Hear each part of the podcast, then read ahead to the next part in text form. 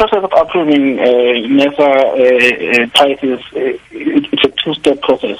So the first part of the process is where uh, Eskom comes to NERSA and says, hey, I'm going to produce so much electricity and for me to be able to do that, I need so much in terms of uh, coal, I need to pay staff so much and, and all of those costs. So that process was concluded on the 12th of January 2023 where uh, approved uh, Eskom to recover over 300 billion from, from, from, from its customers. So that first part was concluded. So the second part is when then we translate those those those, those revenues into tariffs that are specific to um, Eskom's customers, such as your industrial, commercial, and residential customers. So this is based on, for instance, on how much electricity they use, the time they use electricity, and where uh, where they are connected on the distribution network. So that's the second step. So, but what happens is that we take the, the revenues that we approve and then we allocate to different customers. So Eskom will not recover more than what was approved on, on the 12th of January. So to answer your question. Um, there's a process we refer to as a multi-year price determination, where we assess Eskom's application in terms of the revenues that they, they, they would like to recover from customers, whether they are, they are prudent uh, or efficient. So there's a guideline that we use, for instance, in terms of how much we need to, to allow for, for code costs, how much we need to allow for operating costs. For instance, we'll say that for operating costs, we allow CPI plus minus 1. So there's a guideline in terms of how we should assess all those costs. And how do you, or how do you factor in uh, the cost of corruption, theft, malfeasance, all of those uh, grand things? How how do you factor that in? So, because we our, our mandate is, specific in terms of what we can or cannot do. So, normally we would rely on other uh, government departments, such as your special investigating uh, unit, your uh, police services, your uh, the national departments or parliament to, to also so once once so, so for instance once the the numbers have been crunched and then for instance the numbers the the, the, the uh, revenues that need to be paid back to customers then we take it from there. For example, there was um, sort of an amount of about one billion that was paid to to McKinsey. Uh, I think it was three years back. So once the assessment was done, it was decided that that, that amount was not to to to, to McKinsey, and then Eskom made to recover those amounts. So once those amounts are recovered from from from from uh, uh, from from those entities, then we would adjust the tariffs that um, Eskom would have recovered from from from uh, from customers um, having made that assessment. So we don't uh, uh, do our own uh, investigation in terms of, of fraud that is out there because our mandate does not allow us to do. We rely on other government departments to do that for us. So I ask that because you know, as as a consumer, and, I, and I'm coming at this interview from that perspective now, uh, there's a lot that doesn't make sense. So, in, in response, for example, to a plea uh, by Cyril, uh, President Cyril Ramaphosa, uh, Eskom then went back to you guys at NERSA to discuss the methodology to be applied uh, in terms of the increase across the different socioeconomic groups. And this, of course, in an attempt to soften the blow to the poorest of the poor in society. So, uh, firstly, uh, correct me if I'm wrong in terms of how I've characterized that. Uh, but secondly, if that is the case, then I want to know how is it then that we do not apply the same sort of logic when it comes to trying to recoup monies for what Eskom has spent?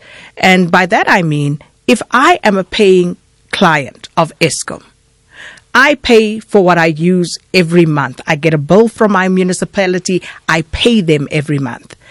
Now we say the poorest of the poor in society, they cannot pay these exorbitant increases.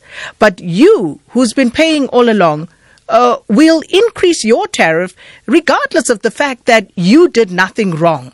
But people can steal electricity, they can commit fraud, they can steal, do all sorts of things. And you, who's trying to do the right thing, the same will apply to you as well. I mean, explain that to me. Okay. So, so the the poor customers uh, are receiving a, a subsidy. Uh, it's a, we call it a cross subsidy because they're getting a subsidy, but they're getting it from large power users who consume uh, huge amounts of electricity. So the subsidy has been there since 2013. So what what the regulator decided was that for this financial year, their increase would be much lower at 10% than other customers.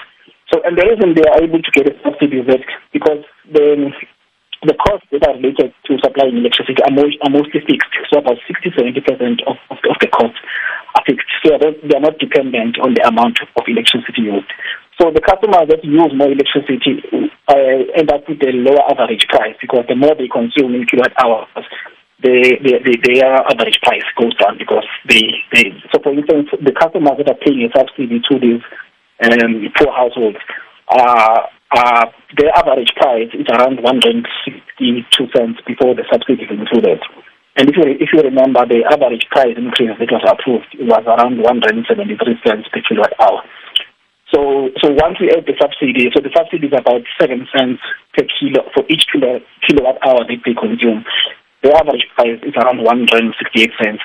So they are getting a subsidy from, from these customers because they consume more. Uh, so, so generally around the world, it's a global uh, sort of approach in terms of how you design tariffs to sort of provide a cushion for, for, for low income customers. And because, so you do this because their average consumption is too low for, the, for it to cover the, the fixed cost of, of, of supplying them. So it sounds a bit technical, but basically they're getting a subsidy not from outside, but from, from, from uh, Eskom's own uh, customers. Is, so is that something yeah. that you are able to prove empirically, or is that a theoretic position? It's empiric. We have numbers uh, I can share with you. So we have numbers uh, that, that, show that, yeah. Because on average, these customers consume about 70,000 gigawatt hours a year. So we, urban customers, uh, your industrial customers, your, your mines that pay this subsidy. So we, we have the numbers we can, we can, we can share uh, mm. with you.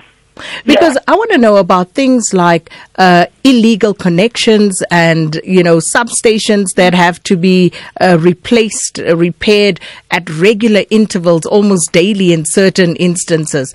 Uh, how does that factor into your determination?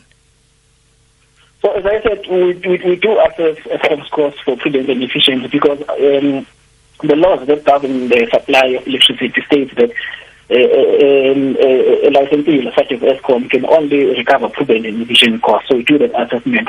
So for instance, for illegal connections, the customers that don't pay their bills, we don't allow Eskom to re- recover that amount directly from customers because there will be some debt that is written off. But uh, when we calculate the average price that they can recover from Eskom, we don't allow that. And secondly, we But why not? Why not? Because it's not customers that are paying should not uh, burdened with with with uh, inability to recover uh, debt from the customers that owe. So we don't allow Eskom to recover that. So it's it's a, it's a write-off, or it, it comes out from their bottom line. So they cannot recover that from other customers. And then also we also look at the capex in terms of what they apply for, what do they want to do, if they want to refurbish their their networks. We look at whether it is efficient and prudent as well. So any uh, any portion that we don't deem uh, prudent, which is allowed it, uh, so they can recover it from, from, from customers. So, with the cost of living as high as it is at the moment, would you say that as NERSA, the decision to hike the tariffs at the rates at which you have uh, given Eskom, do you think that's in the best interest of the consumer? Look, so our, our decision is to balance both the interest of the consumer and Eskom's to uh, ability to, to, to, to, pay off the bills, uh, in other words, Eskom's sustainability. So if you, if you look at the decision that's made, Eskom had applied for an increase of 32%, and we only allowed 18.6%. And then the same for 2024-25, they applied for an increase of, of, of 22%, and we only allowed 12%. And that decision came out of, as, as I said, our assessment of whether these costs are prudent and efficient. But we also take into account the impact of, of, of these price increases on the economy. So if we allowed Eskom what they wanted, we would have seen an, increase of about 32% this year. So we do acknowledge that, but we do need to have that balance between Eskom's uh, sustainability and, and, and, and also protecting customers and, and, and the sustainability of the economy. Well, we have to leave it there. But thank you so much for engaging us, uh, Dr. Bongani Khonjelwayo, who is the Senior Financial Analyst at uh, the Electricity Department at NERSA.